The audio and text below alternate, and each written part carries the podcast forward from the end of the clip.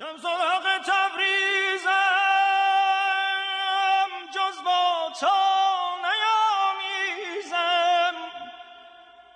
با تو نیامیزم میفتم و میخیزم. من خانه نمی‌دانم هم شمس شکر هم خطه تبریزم هم ساقی هم هستم. هم شهره و پنهانم. هم ساقی و هم هستم هم شهره و پنهانم.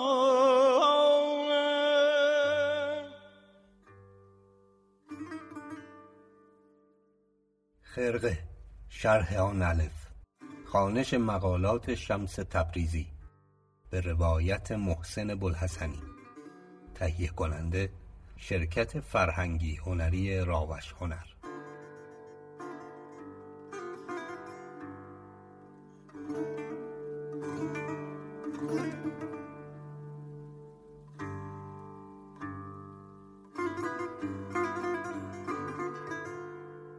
سلام. من محسن بلحسنی هستم و اینجا قسمت چهارم پادکست خرق است.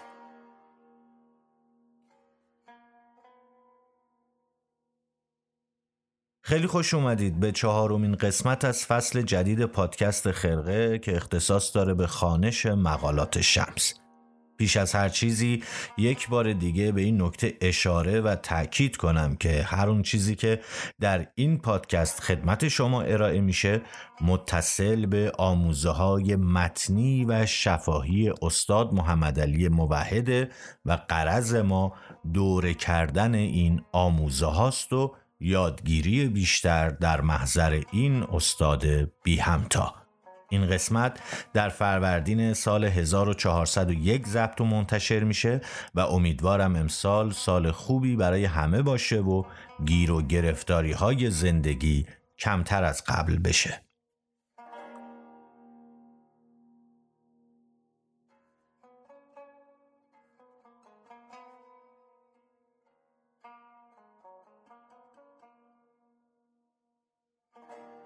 بعضی از شما دوستان سوالاتی داشتید که توی Castbox یا جاهای دیگه مطرح کردید درباره نسخه های خطی مقالات شمس و تصیحایی که از این کتاب شده. من بهتر دیدم با یکی از مطرح ترین اساتید و پژوهشگرانی که توی این زمینه موسفید کردن و چهره دانشگاهی و البته مرجعی به حساب میان صحبت کنم و چیزی که در ادامه میشنوید توضیحات مختصر اما مفید استاد توفیق صبحانی پژوهشگر و مدرس دانشگاه درباره مقالات شمس و تصحیح استاد محمد علی موحده. چند نکته حائز اهمیت در این صحبت ها هست که ما هم در قسمت های قبلی و این قسمت بهش پرداخته و می‌پردازیم. بعد از اون هم توی همین مسیر بخشایی از کتاب شمس تبریز مهدی سالاری نسب رو می‌خونیم که بسیار کتاب مرجع و درجه یکیه درباره همین بحث کتاب هایی که منصوب به شمس تبریزی و این نسخه اصلی که تایید شده که زبان و در واقع مکتوب شده صحبت های شمس تبریزیه. بریم و صحبت های آقای توفیق صبحانی رو با هم بشنویم.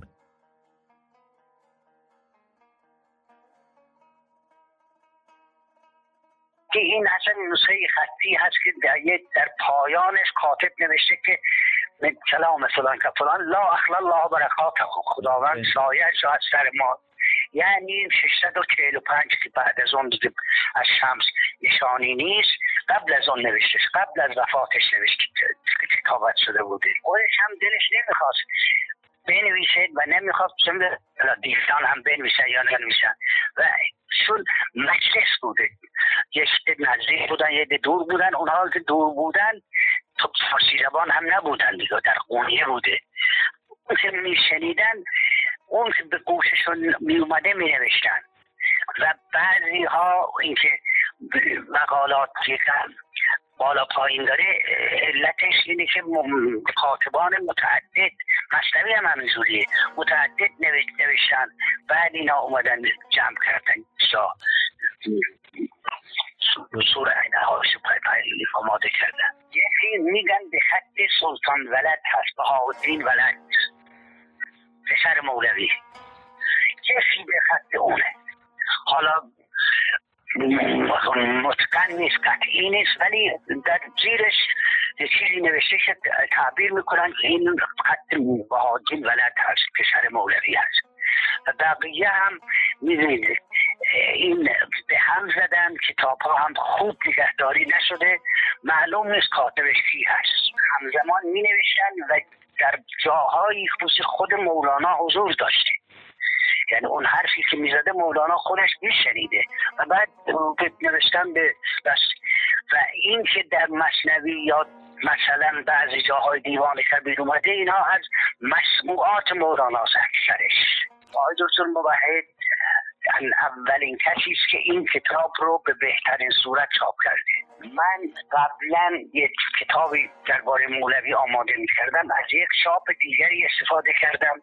من تعجب می کردم که این جمله ها چرا نامفهومه چرا راه به جایی نمی‌بره. بعد بعد چاپ تصحیح استاد موحد که در اومد دیدم بابا اینها همه جمله های حسابی هستند که اون مصحح اولی قبلی متوجه نشده بوده و این رو دست و پا شکسته تحویل داده بود که اون من برای اون خودم اعلام در آوردم برای اون کتاب.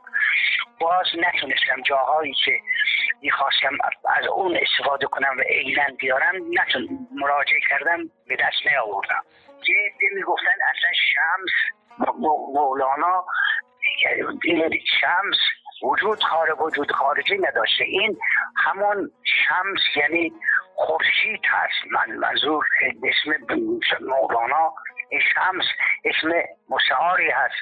این رو استاد موحد یعنی کلمه به کلمه حرف به حرف این رو به نظر قرار دادن و دقیق این صورتی رو تصحیح کردن برزی داشتن مقالات کتاب دشواری هست. و آقای دکتر موحد هم واقعا احیاگر این کتاب هست. یعنی این کتاب رو تشریح نکرده احیا کرده. من البته در کتابخانه های استانبول و اونیه نسخه های خطی رو دیده بودم. و تصمیم گرفته بودم تشریح کنم و یکی دو روز کار کردم و دیدم این کار من نیست. مرد کهنی می‌خواد. شیر نر می‌خواهد و مرد کهن. خوشبختانه این شیر نر مرد کهن و شیر نر پیدا شد که استاد موحد بودن و این کتاب رو پیدا کردن و عرضه کردن مقالات شمس خیلی راحت تر از مصنوی نیست.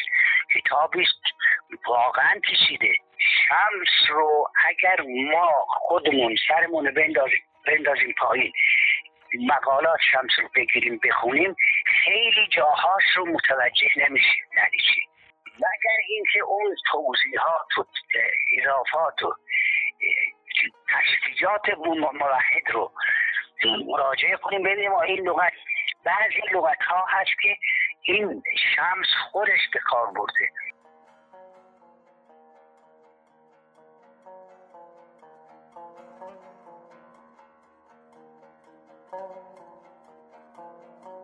ممنون از آل جناب صبحانی که مثل همیشه شاگرد نوازی کردن و اطلاعاتی رو در اختیار ما قرار دادن. بریم یک بخش کوتاهی از کتاب آقای سالاری نصب رو هم بخونیم. فکر می‌کنم که جواب خیلی از شما دوستان در این بخش باشه.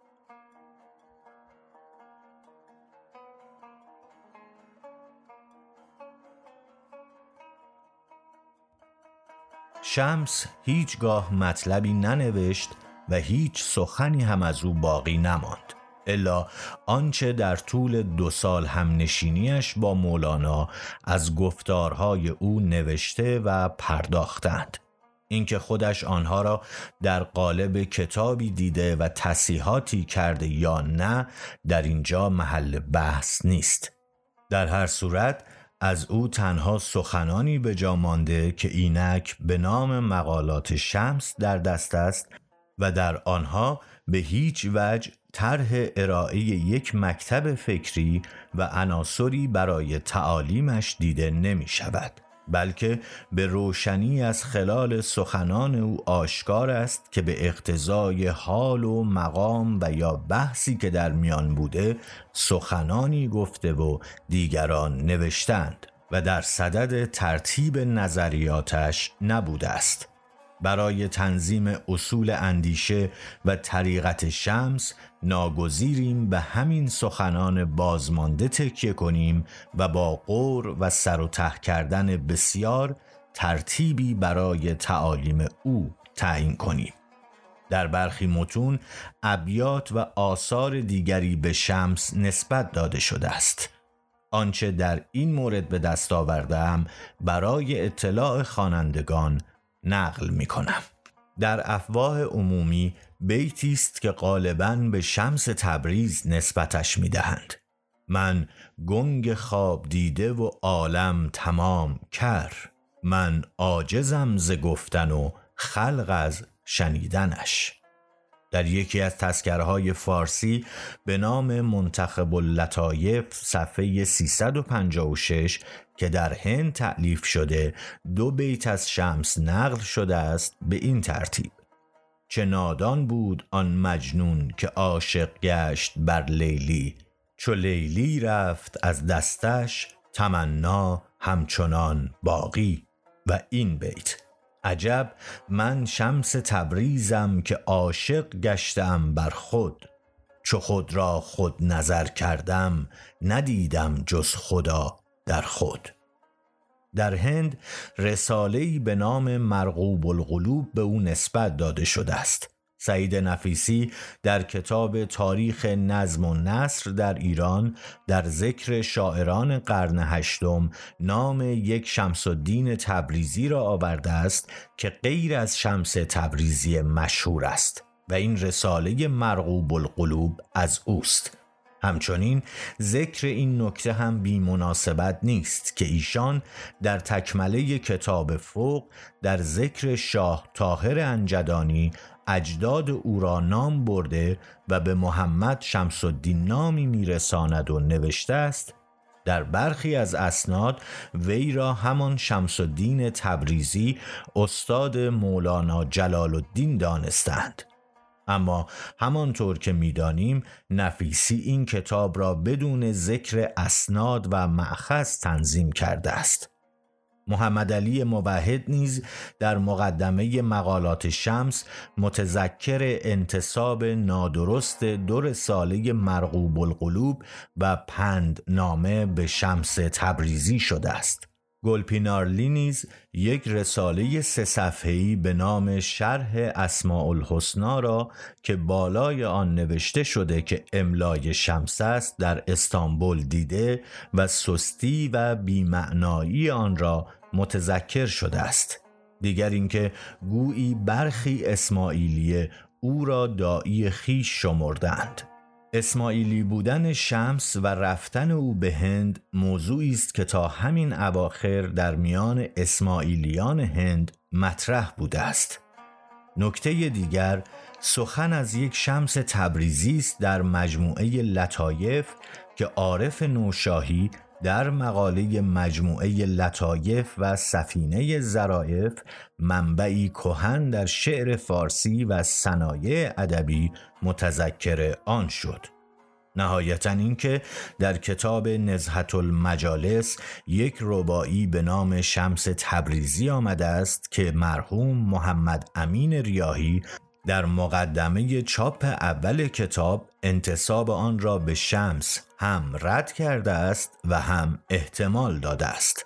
اما در چاپ دوم کتاب که مقدمه آن بازنویسی شده انتصاب این ربایی را به شمس قطعی دانسته است. ضمن اینکه مرحوم ریاهی مرغوم فرموده که اینجا تنها جایی است که شعری به نام شمس ضبط شده و با توجه به مطالبی که در اینجا بیان شد می‌بینیم که چنین نیست. و هر روی ربایی مورد بحث این است. وجدان نبود که چرخ در سر فکنی. صد شور ز بی خودی به خود در فکنی. وجدان باشد که آستین همت از پایه هفت چرخ برتر فکنی.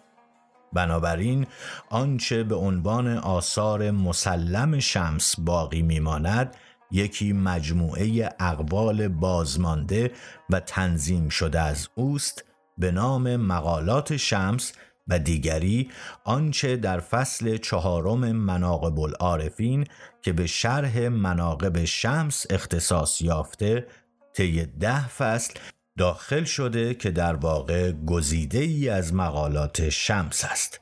البته در بخش های دیگر مناقب العارفین از جمله در شرح احوال شمس پیش از همین بخش جملات و عباراتی از او وجود دارد که باید به عنوان سخنان شمس به حساب آید.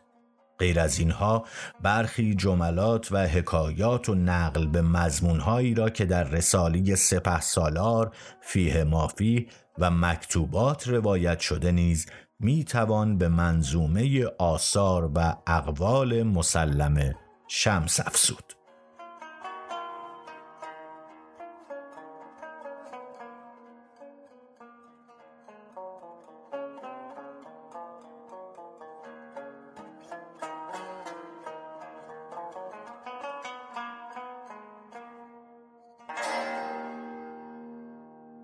خیلی خوب دوستان عذرخواهی می‌کنم. اگر طولانی شد لازم دیدم این دوتا منبع رو ما داشته باشیم. یکیش آقای توفیق صبحانی بود که لطف کردن گفتگوی تلفنی با هم داشتیم و توضیحات مختصری دادن و این بخشی رو هم که در کتاب کتاب شمس تبریز طرحی از منظومه حکمی و هنری شمس تبریزی آقای مهدی سالاری نسب هست. فکر کردم که اینها می‌تواند به این سوالها کمک کنه و جوابی برای این سوالات باشه. توی قسمت های قبل یک مقدماتی گفتیم و بندهایی رو هم از مقالات خوندیم و توضیح دادیم.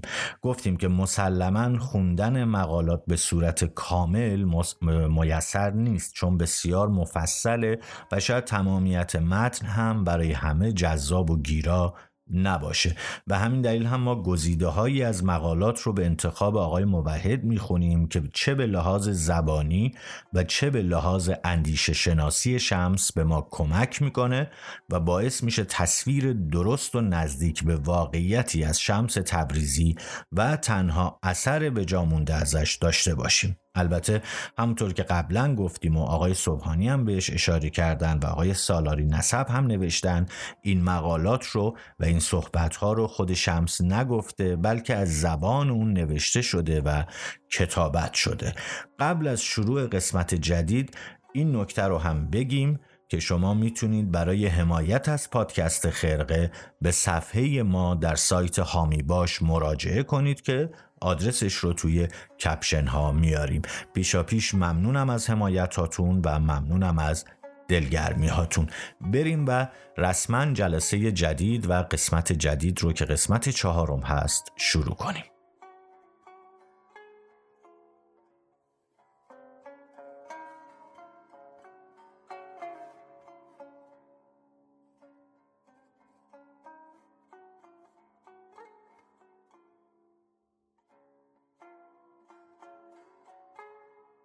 جلسه گذشته ما اشاره کردیم به توانایی های سخن شمس تبریزی و حرف مولانا و تعاریف مولانا و ستایش مولانا از این توانایی که بهش میگه کلام وحیاسا. مثلا در غزلیات میگه خدیو روح شمس الدین که از بسیاری رفعت نداند جبرئیل وحی خود جای نشستش را. انقدر مقامش بالاست. یا جای دیگه میگه چو ابریشم شوی آید و ریشم تاب وحی او تو را گوید بری سکنون بدم پیغام مستحسن. یه جا دیگه هم میاد اصلا تعریف می‌کنه معنی می‌کنه چه باشد وحی در تازی؟ به گوشن در سخن گفتن دهل می نشنود گوشد به جهد و جد نوبت زن. معنی می‌کنه دیگه میگه که وحی در گوشی صحبت کردنه. با یه کسی دیگه قدیما در سرای سلطان و امیر پنج بار نوبت می‌زدن. حالا بیشتر به اینکه یادتونه که میگن ما هوشیاری ما هستیم سر سل... امیر سلامت باشه یا مثلا بعدا برای نماز و این چیزا. اما اینجا نکتهش اینه. میگه که تو حتی صدای این نوبت زنها رو که محکم بر دهل میکوبن و داده هوار می‌کنن رو نمیشنوی. چطوری قراره با این گوش ناشنوا صدای وحی رو بشنوی پس برای شنیدن وحی زمینه باید فراهم باشه. خودش اینطور توضیح میده آیه مولانا. اگر خواهی که هر جزوت شود گویا و شاعر رو خموش کن سوی این منطق. به نظم و نصر لا ترکن که برکنده شوی از فکر چون در گفت می آیی. مکن از فکر دل. خود را از این گفته زبان برکن. می‌خواد بگه که این صدای وحی زمانی به تو می‌رسه که دیگه کاری با این منطق نظم و نصر نداشته باشی ولی اندیشه رو رها نکنی. از اندیشه برسی به این صدا و به این شنیدن صدای وحی. از فکر کردن جدا نشو اما از حرف زدن بیخود و بسیار دست بردار. مراد مولانا از وحیاسا بودن کلام شمس اینه. مقصودش در واقع اینه که این حرفا به گفتار آدمهای عادی شبیه نیست. اصلا وحی این معنی رو میده و لحن و تنین خاص انبیا رو داره. همونطوری که به پیامبران و انبیا در واقع وحی می‌شده. ببینید مثلا در زمان پیامبر و نزول قرآن انقدر کلام قرآن خب واقعا حیرت آوره همچنان حیرت آوره و حتی کسانی که هیچ دین و آین و مذهبی ندارن از کتب مقدس قرآن جز کتابایی که بسیار کلام عجیب غریبی داره و بسیار بسیار شعرگونه استخاندار و واقعا این که میگن کسی نمی‌تواند مثل قرآن کلامی بیاورد به نظر من بدون هیچ گونه نگاه مذهبی فکر می‌کنم کاملا حرف درستیه. انقدر این کتاب عجیبه اون زمان هم در واقع در زمان پیامبر هم خب اینو می‌گفتن شعره و محمد پیامبر اسلام رو بهش تهمت می‌زدن تهمت شاعرانگی بهش می‌زدن تهمت جنون بهش می‌زدن و می‌گفتن تو شاعری که با این زبان عجیب و غریبی که شبیه مردم کوچه و بازار نیست این زبان حرف می‌زنی بعد هم گفتن جادوگری و بعد هم گفتن که نه اصلا تو سحر شدی خودت جادو شدی؟ قرآن جواب میده چندین جا که این سخن سخن شاعری نیست. درسته که در واقع موزون آهنگین و تمام خصوصیت های کلام شعرگونه رو داره اما شعر نیست کلام خداست.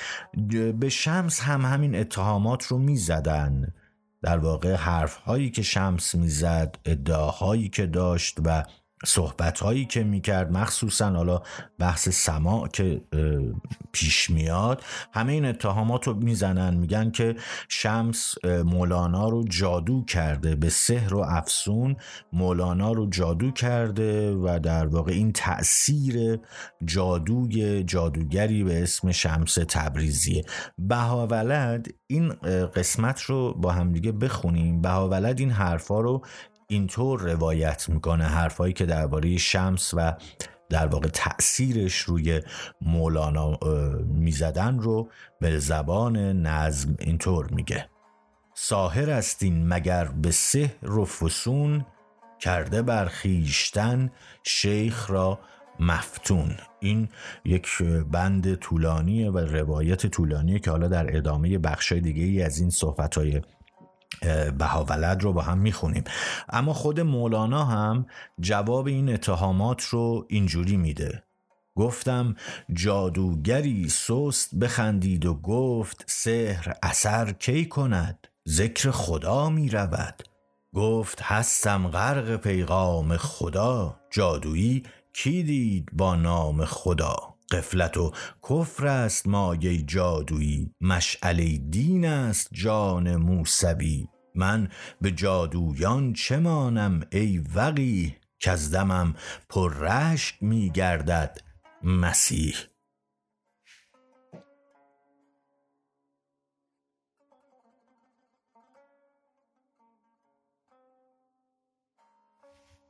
این نکته رو هم بگیم که مقالات رو می‌تونیم به سه بخش تقسیم کنیم که بازم میگم توی صحبتهای دوستان و اساتید بزرگوار هم بود. یکی بخشاییه که شمس داره از گذشتش حرف می‌زنه یعنی اگر کتاب مقالات شمس آقای استاد موحد رو باز کردید این کتاب حجیم پر از توضیحات درجه یک رو خیلی گیج نشید. یه بخشی رو شمس داره از گذشتش حرف می‌زنه از خاطراتی که تا رسیدن به قونیه داشته آدمهایی که باشون روبرو بوده مناظره ها و مباحثی که با اونها داشته درباره اونا حرف می‌زنه. و در خلال این حرف ها خب ما با اندیشه شمس نظرش درباره بزرگان و پیران طریقت آشنا میشیم و قصه هایی از این دست.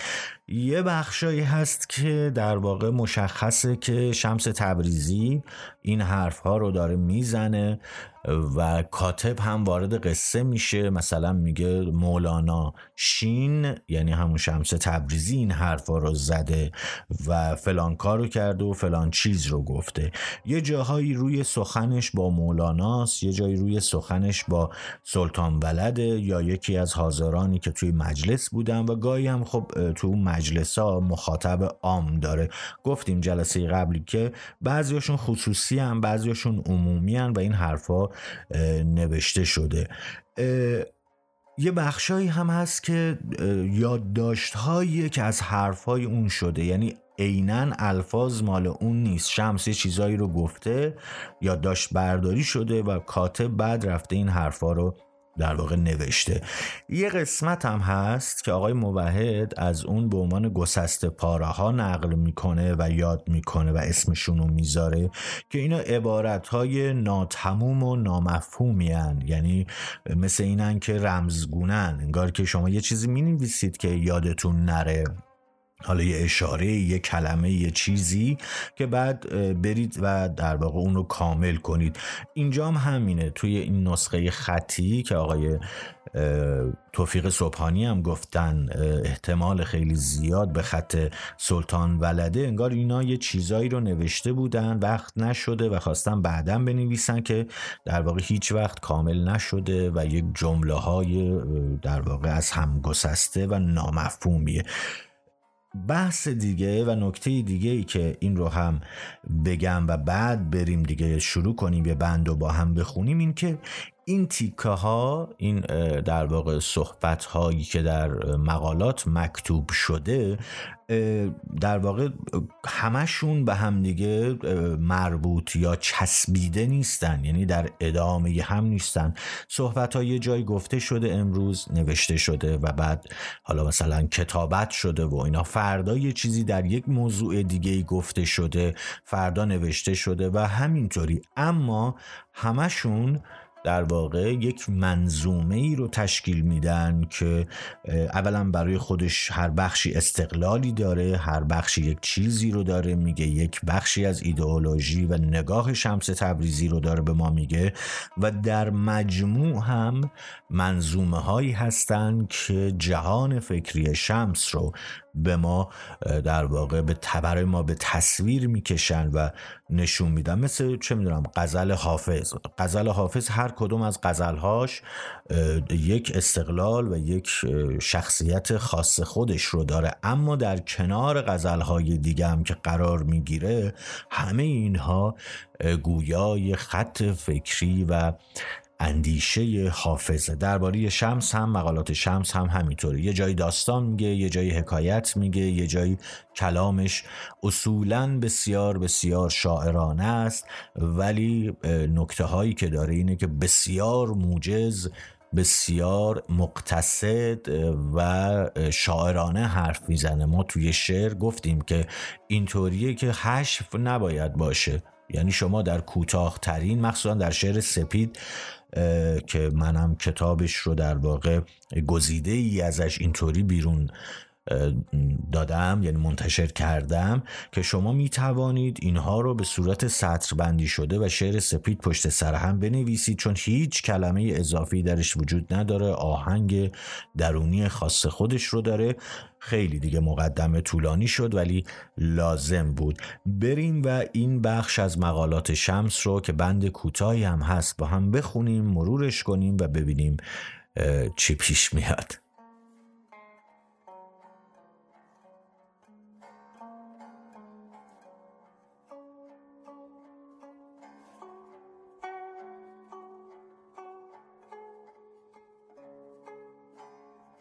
هله این صفت پاک زلجلال است و کلام مبارک اوست. تو کیستی؟ از آن تو چیست؟ این احادیث حق است و پرحکمت و این دگر اشارت بزرگان است. آری هست. بیار از آن تو کدام است؟ من سخنی می‌گویم از حال خود. هیچ تعلقی نمی کنم به اینها. تو نیز مرا بگو اگر سخنی داری و بحث کن.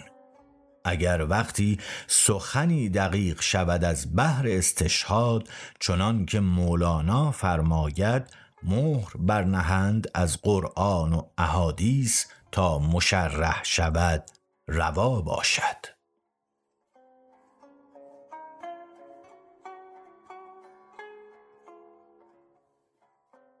خیلی خوب. اینجا کلمه سختی نداره. فقط بدونید که حله یا خان حرف تنبیه. مولانا میگه که حل قلب من حل جان من حل این من حل آن من حل خان من حل مان من حل گنج من حل کان من.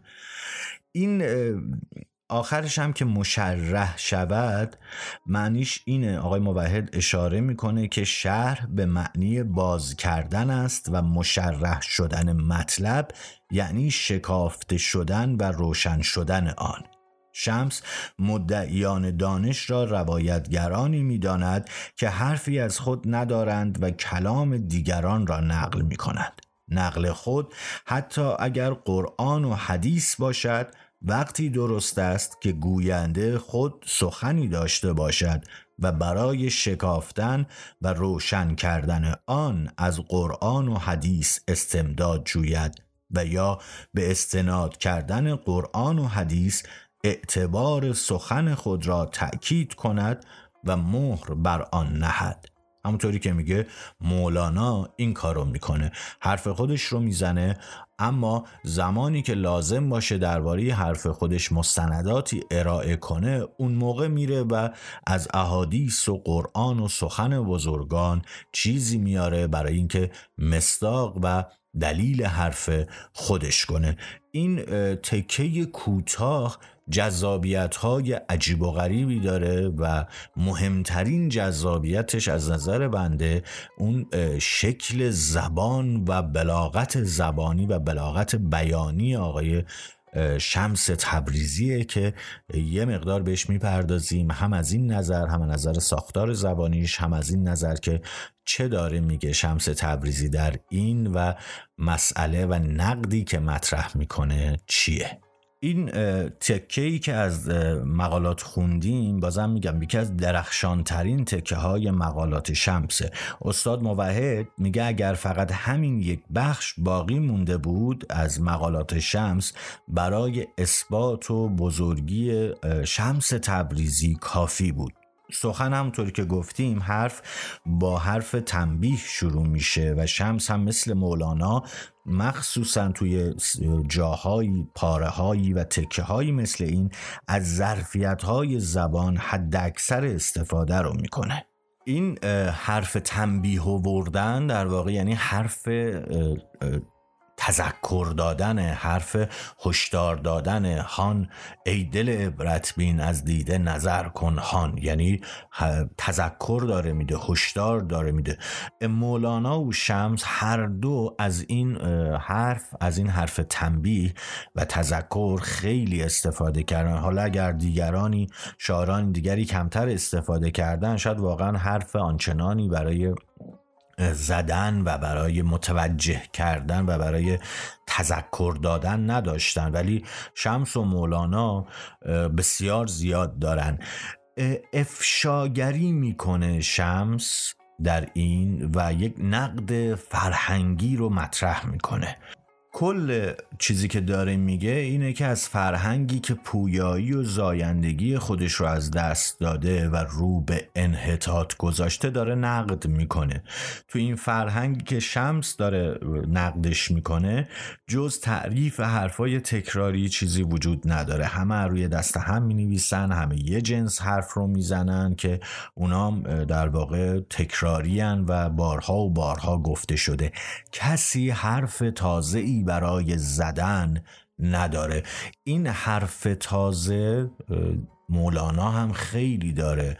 اینکه حرف تازه بزن تا جهان تازه بشه. شمس هم مدام چندین بار در مقالات تا جایی که یادم هست اشاره می‌کنه که حرف تو چیه؟ خب میگه که من مثلا یک جایی میگه که نقل به مضمون می‌کنم. میگه که من اگه کسی بیاد حرف بزنه من ساعتها گوش می‌کنم.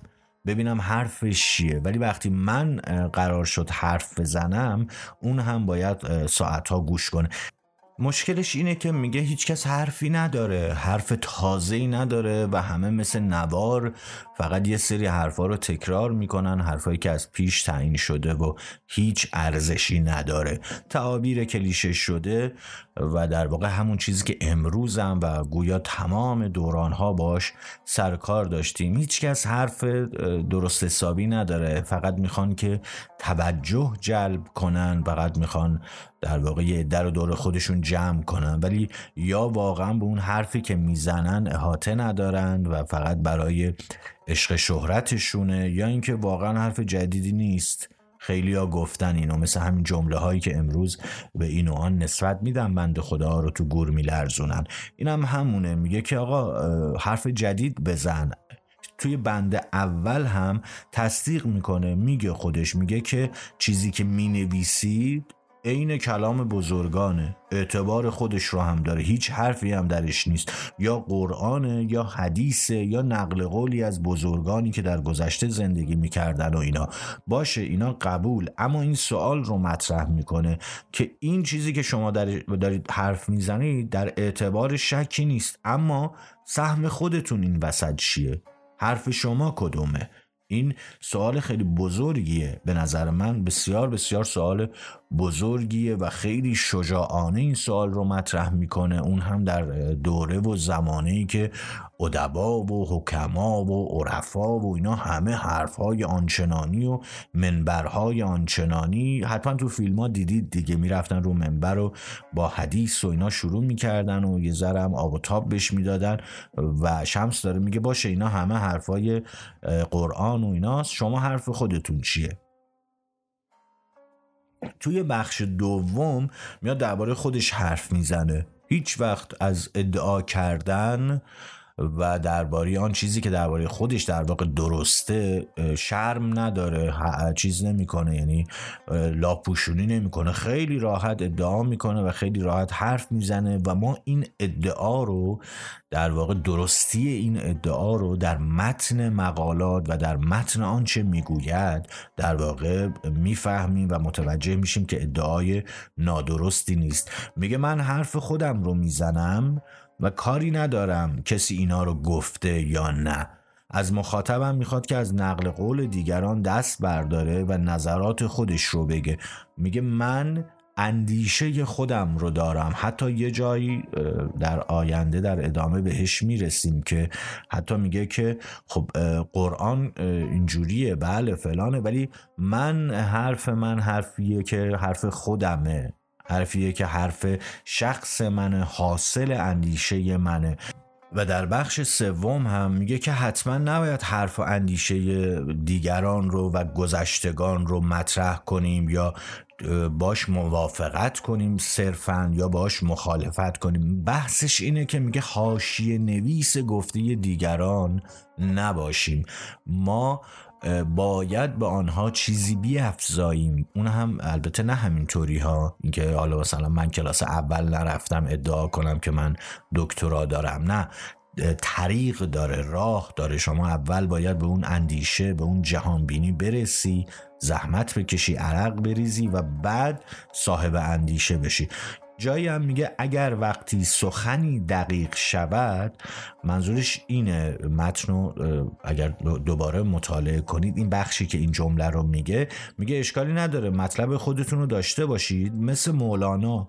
با اون تسلط و با اون فن بیان و با اون اطلاعات و آگاهی و اندیشه و جهانبینی که داره بعد در تایید مطلبش از قرآن مثال میاره از احادیث مثال میاره و حرفشو در واقع تشریح می‌کنه و میشکافه.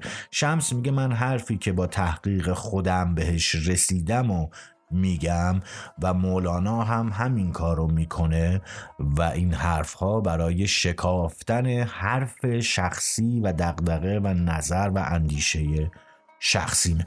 این آسیب شناسیه که در واقع آسیب شناسی فرهنگیه که شمس مطرح می‌کنه و معتقده که اگه این تقلید به تحقیق نرسه بتپرستیه و هیچ وقت هیچ کس دیگه حرف تازه نخواهد داشت و مدام هی یه سری حرفای تکراری گذشتگان رو تکرار می‌کنه. خود شمس یک جایی میگه که آنکه محقق تر است مقلد تر است. یعنی اون که احوال گذشتگان و اقوال گذشتگان رو می‌دونه مقلده.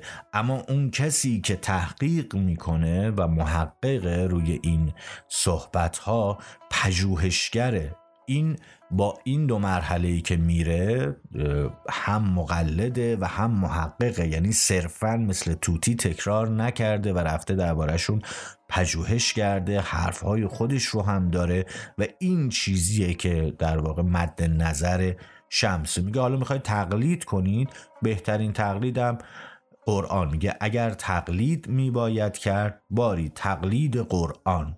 یعنی بهترین تقلید همینه دیگه. اما بازم تقلیده و هیچ تحقیقی درش نیست. جای دیگه ای هم میگه مطابعت آن است که اگر او به معراج رفت تو هم در پی او بروی در پی او به معراج. یعنی این تحقیق و پژوهشه. یعنی معراج رو در خودت بسازی و در خودت متحقق کنی. یه جایی هم میگه اگر در نماز می‌گویی الله اکبر آن الله اکبر وقتی درست است که به صفت خدا متصف گردی و خود را بزرگ گردانی. حالا نکته جالب اینه که برخی از علما بزرگان آدمهای در واقع وارسته ما داریم صحبت مولانا رو می‌کنیم و شمس رو می‌دونید مثل یه راه ما خیلی ها قوره نشده مویز میشیم دیگه. یعنی هنوز یه کتاب نخوندیم از کسی میایم نقدش می‌کنیم فکر می‌کنیم که هرچی سوال بپرسیم ما آدم داناتری به حساب میایم و و و غیره.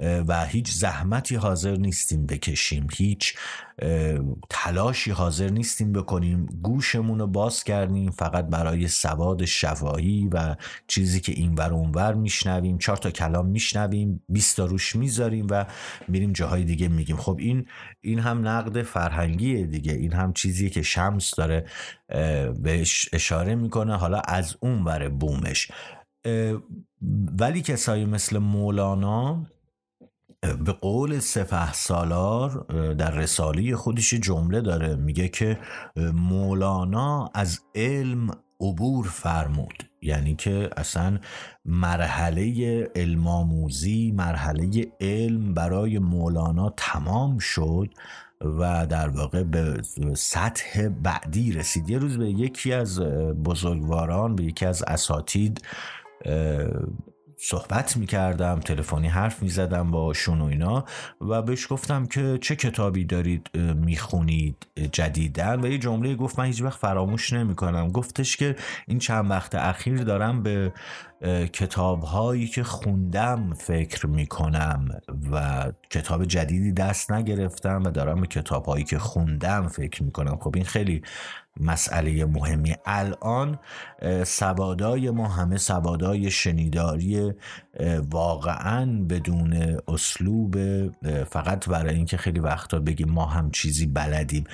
باز اون جمله سعدی رو میگم که میگه آن را که خبر شد خبری باز نیامد. یا مولانا به وضوح و به خیلی هم معروف همه هم ماشاءالله سردر اینستاگراماشون و توییتراشون و اینا می نویسن که آب کم جو تشنگی آور به دست تا بجوید آبت از بالا و پست. این فقط حرف نیست دیگه. یک بحث خیلی خیلی آموزشی جمله رو تمام کنم با اینکه به جای اینکه بیشتر حرف بزنیم بیشتر بخونیم بیشتر مطالعه کنیم و بیشتر تعمل کنیم مولانا از علم عبور فرمود. ما آتش عشقیم که در موم رسیدیم چون شم به پروانه مظلوم رسیدیم. یک حمله مردانه مستانه بکردیم تا علم بدادیم و به معلوم رسیدیم.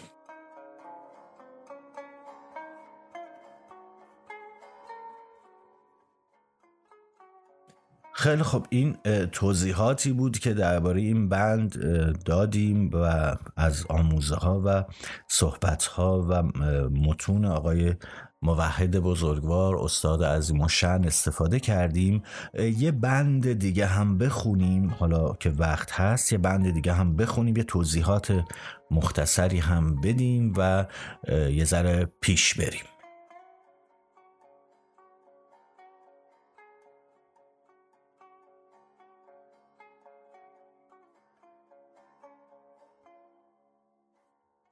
این تجلی و رؤیت خدا مردان خدا را در سما بیشتر باشد. ایشان از عالم هستی خود بیرون آمدند.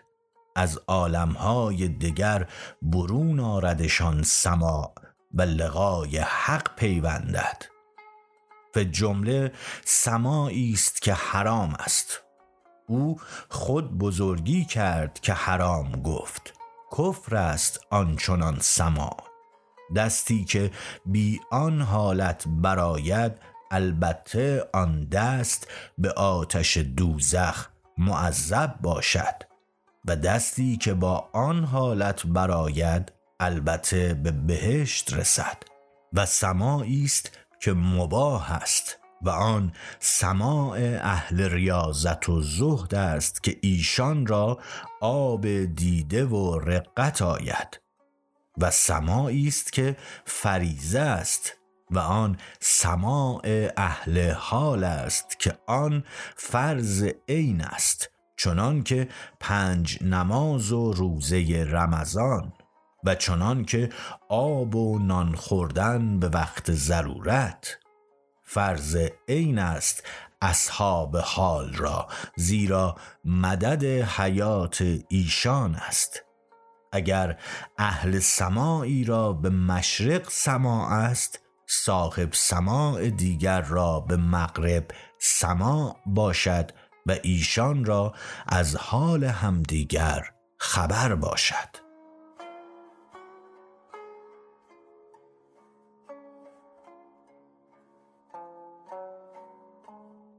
خب خیلی مشخصه که در نکته اول بحث اول بحث مهم این بند در واقع بحث سماعه اولا که میاد درباره سماع یه توضیح میده بعد میگه که اصلا سماع برای کیا حرامه برای کیا مباهه برای کیا واجبه و توضیح میده. و درباره صحبت می‌کنه که اصلا سماع چی هست برای کیا لازمه. حالا اشاره می‌کنیم پیشتر بریم میگه که این تجلی و رؤیت خدا مردان خدا را در سما بیشتر باشد.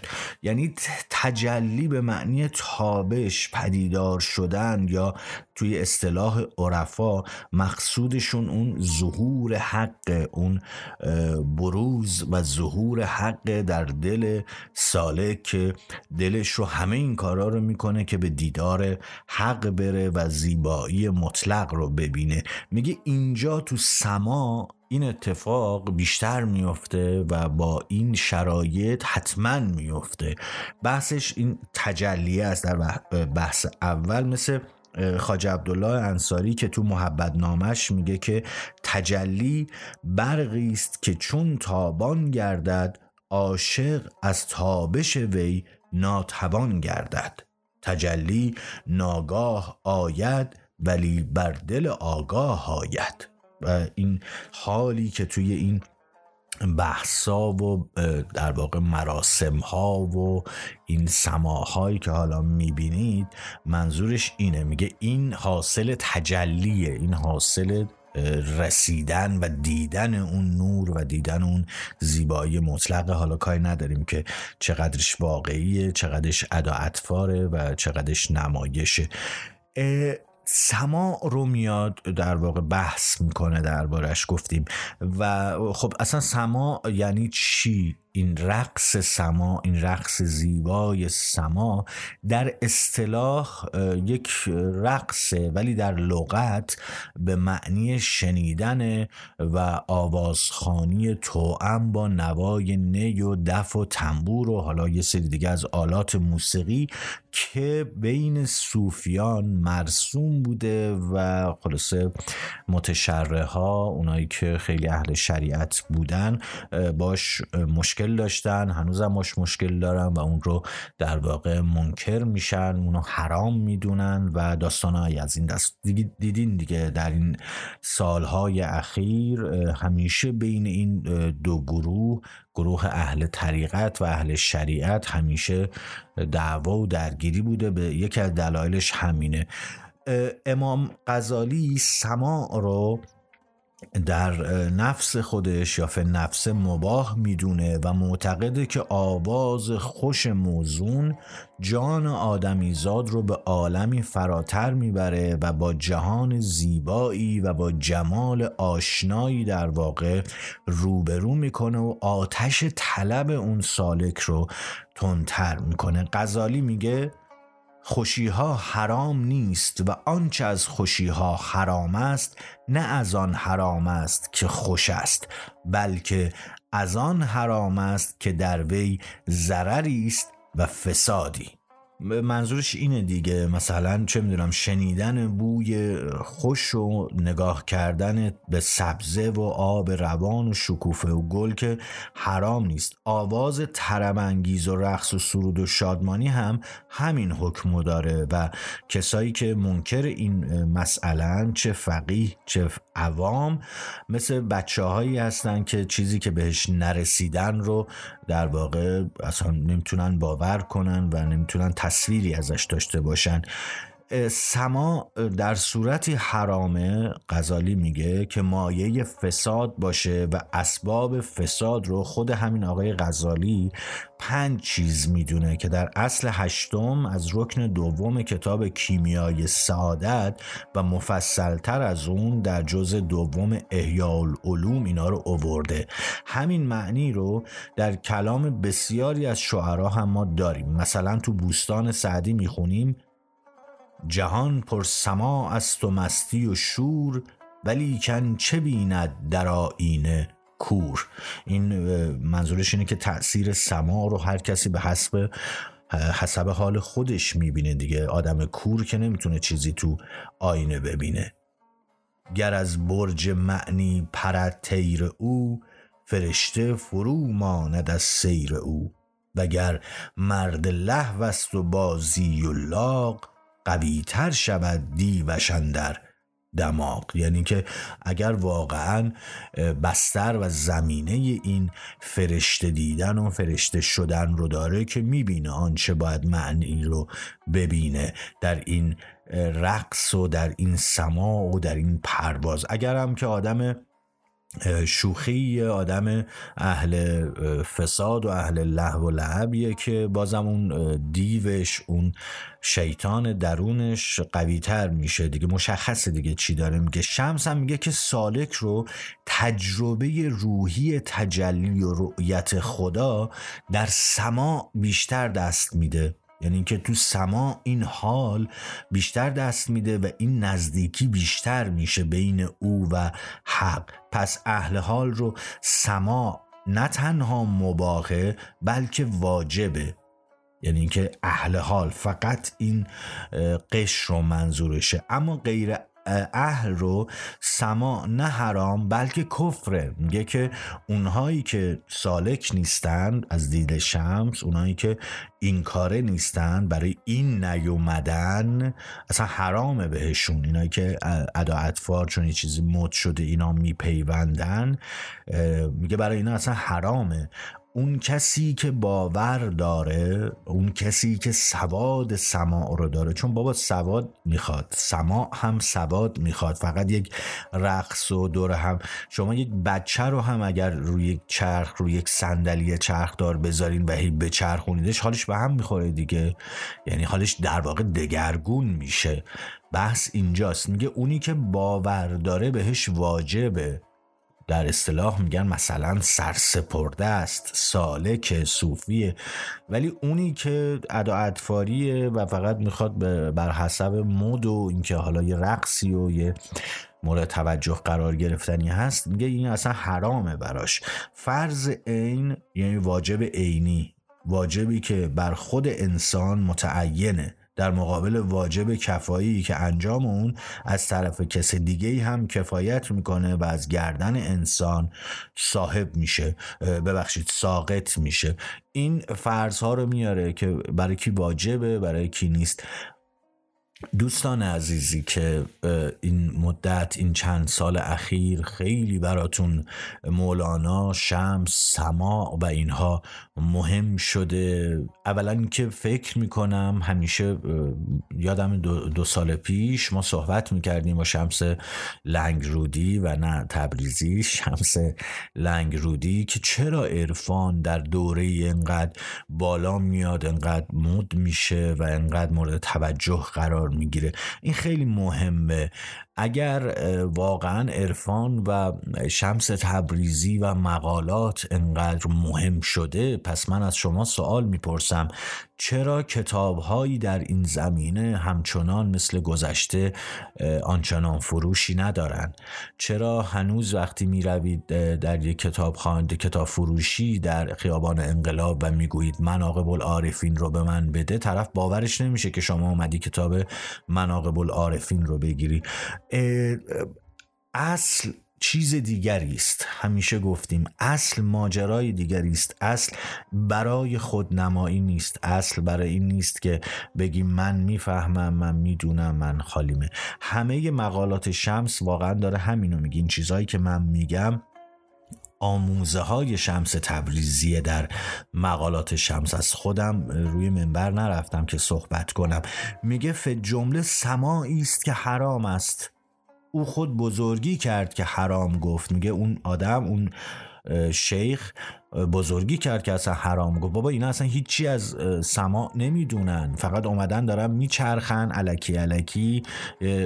دوتا فکرم این ور اونور می‌کنن. فقط اومدن بچرخن بگن ما اهل حالی میگه اصلا برای اینا حرامه. و آن چیزی که شمس در این تکه از مقالات شمس داره میگه در حرفهاش داره می‌زنه این نقدی که باز دوباره می‌کنه به نظرم بارها و بارها باید خوندش و بارها و بارها باید دربارهش صحبت کرد. یک استراحتی بکنیم بریم و از این منبری که بنده رفتم پایین بیام بریم و ادامه ماجرا رو پیش بگیریم.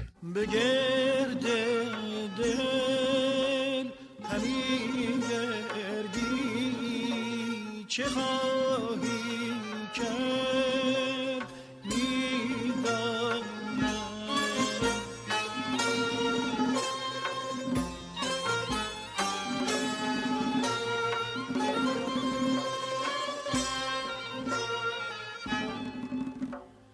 چه خواهی کرد؟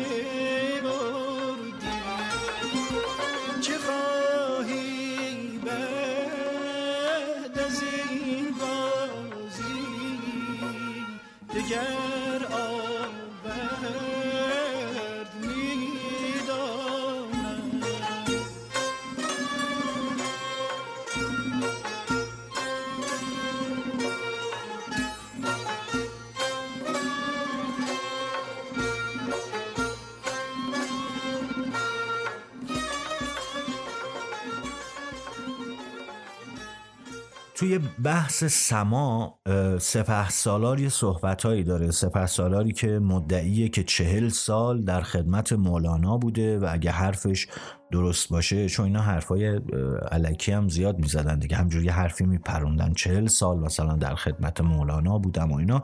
خیلی نمیشه بهشون اعتماد کرد. هم در واقع مرید بودن هم تحت تأثیر بودن و هم خیلی در واقع مناقب اون آدم رو یه شکلایی اصلا عجیب غریب میگن که خب مسلما از دایره منطق بیرون میره. ولی میشه از خلال اینها یک خطی بیرون آورد و یک در واقع استفاده هایی کرد که اینا استفاده های مستندی هستند مثلا سپه سالار همین بحثی که شمس مطرح می‌کنه و اصلا ورود مولانا به بحث سماع رو که شمس در واقع دعوتش می‌کنه به سماع کردن اینطوری توضیح میده. عینا می‌خونم ساده است کاملا مشخصه. حضرت خداوندگار ما در ابتدای حال به طریقه و سیرت پدرش بهاءالدین ولد میزیست. و به درس گفتن و موعظه و مجاهده و ریاضت مشغول بود. اما هرگز سماعی نکردی. مولانا پس از شمس چنان روبوده او شد که هرچه او فرمودی آن را غنیمت داشتی. پس اشارت فرمودند که در سما درا که آنچه می طلبی در سما زیاده خواهد شدن. سما بر خلق از آن حرام شد که بر هوای نفس مشغولند. چون سما می کنند که آن حالت مزموم و مکروه زیاد شود و حرکت را از سر لحو و بتر می کنند. لاجرم سما بر چنین قوم حرام باشد. برخلاف آن جمع که طالب و عاشقند. در سما آن حالت و طلب زیاده می شود و ما الله در آن بحر در نظر ایشان نمی آید پس بر این قوم سما مباح است. بنابر اشارت ایشان در سما در آمدند و آنچه اشارت فرموده بودند در حالت سما مشاهده کرده به معاینه دیدند و تا آخر عمر به آن سیاق عمل کردند و آن را طریق و آیین ساختند. همونطور که شنیدید سپه سالار دقیقا همین نکته شمس رو میگه که با هم دیگه خوندیم از مقالات شمس که برخی فقط برای ادا در آوردن و حال و هوای نفسشون سماع می‌کنن که این سماع رو هم سپه سالار هم شمس میگه حرامه و اگر در طلب حق باشه حلاله. شمس به مولانا گفته بود که بیا تو سما که چیزی که میطلبی و اون طلبت و اون رسیدنت و اون نیازت تو سما بسیار بسیار بیشتر اتفاق میفته و وقتی هم که سما انجام میشه و مولانا سماع رو تجربه می‌کنه به تجربه در واقع این حرف شمس بهش ثابت میشه. از سلطان ولد حرف زدیم کمی پیشتر و گفتیم مسائل و حال و هوا رو چطور توضیح میده. یک بحثی هم داره در ابتدا نامه و میگه وقتی که شمس از قهر برگشت برگشت قونیه از حلب از حلب میاد گفتیم که در اون فصل اول دوم سوم گفتیم که قهر می‌کنه میره حلب و بعد بر میگرده همین آقای سلطان بلدم میره دنبالش میارش. به برکت برگشتن شمس تبریزی در قونیه هر شب یکی مهمونی می‌داده و هر شب یه جا مجلس سماع بوده و خلاصه کیفشون کوک بوده دیگه. یه شب مثلا صلاح الدین زرکوب مهمونی می‌داده یه شب اون یکی یه شب خود مولانا و و و خلاصه این جلسات سماع برگزار میشه و یک فتنه دوباره ایجاد میشه و این پیروانی که در واقع پشیمون شده بودن دوباره یواش یواش به این فکر می‌کنن که چطوری ممکنه که یک درویش بینام و نشانی از گرد راه برسه و به مولانایی که یه عالم دینی و مفتی بزرگ شهر و مدرس چهار مدرسه بزرگ و صاحب محراب و منبر بوده منبر بوده دستور بده که سماع کنه. دوباره فتنه می‌کنن آقای سلطان ولد در ابتدا نامه اینطوری توضیح میده. با هم بخونیم. خیلی ساده است و کاملا توضیح میده روایت می‌کنه ماجرا به چه شکل میشه. روز و شب در سما رخصان شد. بر زمین همچو چرخ گردان شد. بانگ و افغان او به عرش رسید. نالش را بزرگ و خورد شنید. سیم و زر را به مطربان می‌داد. هرچه بودش ز خانومان می‌داد. یک نفس بی سماع و رقص نبود. روز و شب لحظه ای نمی آسود. تا حدی که نماند قوالی که او از گفتن نگشت چون لالی. همهشان را گلو گرفت از بانگ. جمله بیزار گشته از زر و دانگ. همه گشتند خسته و رنجور بی شرابی شده همه مخمور. قلقله اوفتادن در شهر شهر چه بلکه در زمانه و دهر. کین چنین قطب مفتی اسلام که اوست اندر دکون شیخ و امام شورها می کند چو شیدا او گاه پنهان و گاه هویدا او. خلق از وی ز شرع و دین گشتند. همگان عشق را رهین گشتند. حافظان جمله شعرخان شده اند. به سوی مطربان دوان شده اند. این بخشیه که توضیح میده و روایت می‌کنه که چه اتفاقی افتاده و چطور یک درویش و یک پیر بی سر و پا و معلوم نیست از کجا آمده مولانای بزرگ رو انداخته وسط سما و همه چی و منبر رو ول کرده و خلاص رفته و میگه اصلا این کار می‌گفتند در واقع داره از زبان اونها حرف می‌زنه از زبان منتقدین که این کار اصلا بر وفق شرع و دین و اسلام نیست. یه جوری شده که حافظان قرآن هم دارن می‌دونن میرن سماع کنن این چه وضعیه و و و و غیره. ما درباره این مسائل تا حدودی صحبت کردیم. این بند رو هم توضیح دادیم. امروز در واقع دو بند رو توضیح دادیم. گفتیم که مسئله چیه؟ در این دو بند مقدمه هایی گفتیم افتخار داشتیم در خدمت آقای توفیق صبحانی بودیم به صورت تلفنی و یک اشاره هایی داشتن به بحث مقالات شمس. و کتاب آقای مهدی سالاری نسب جوان بسیار بسیار درجه یک و پژوهشگر تراز اول رو بخشایش رو خوندیم که به سوالات شما جواب بدیم.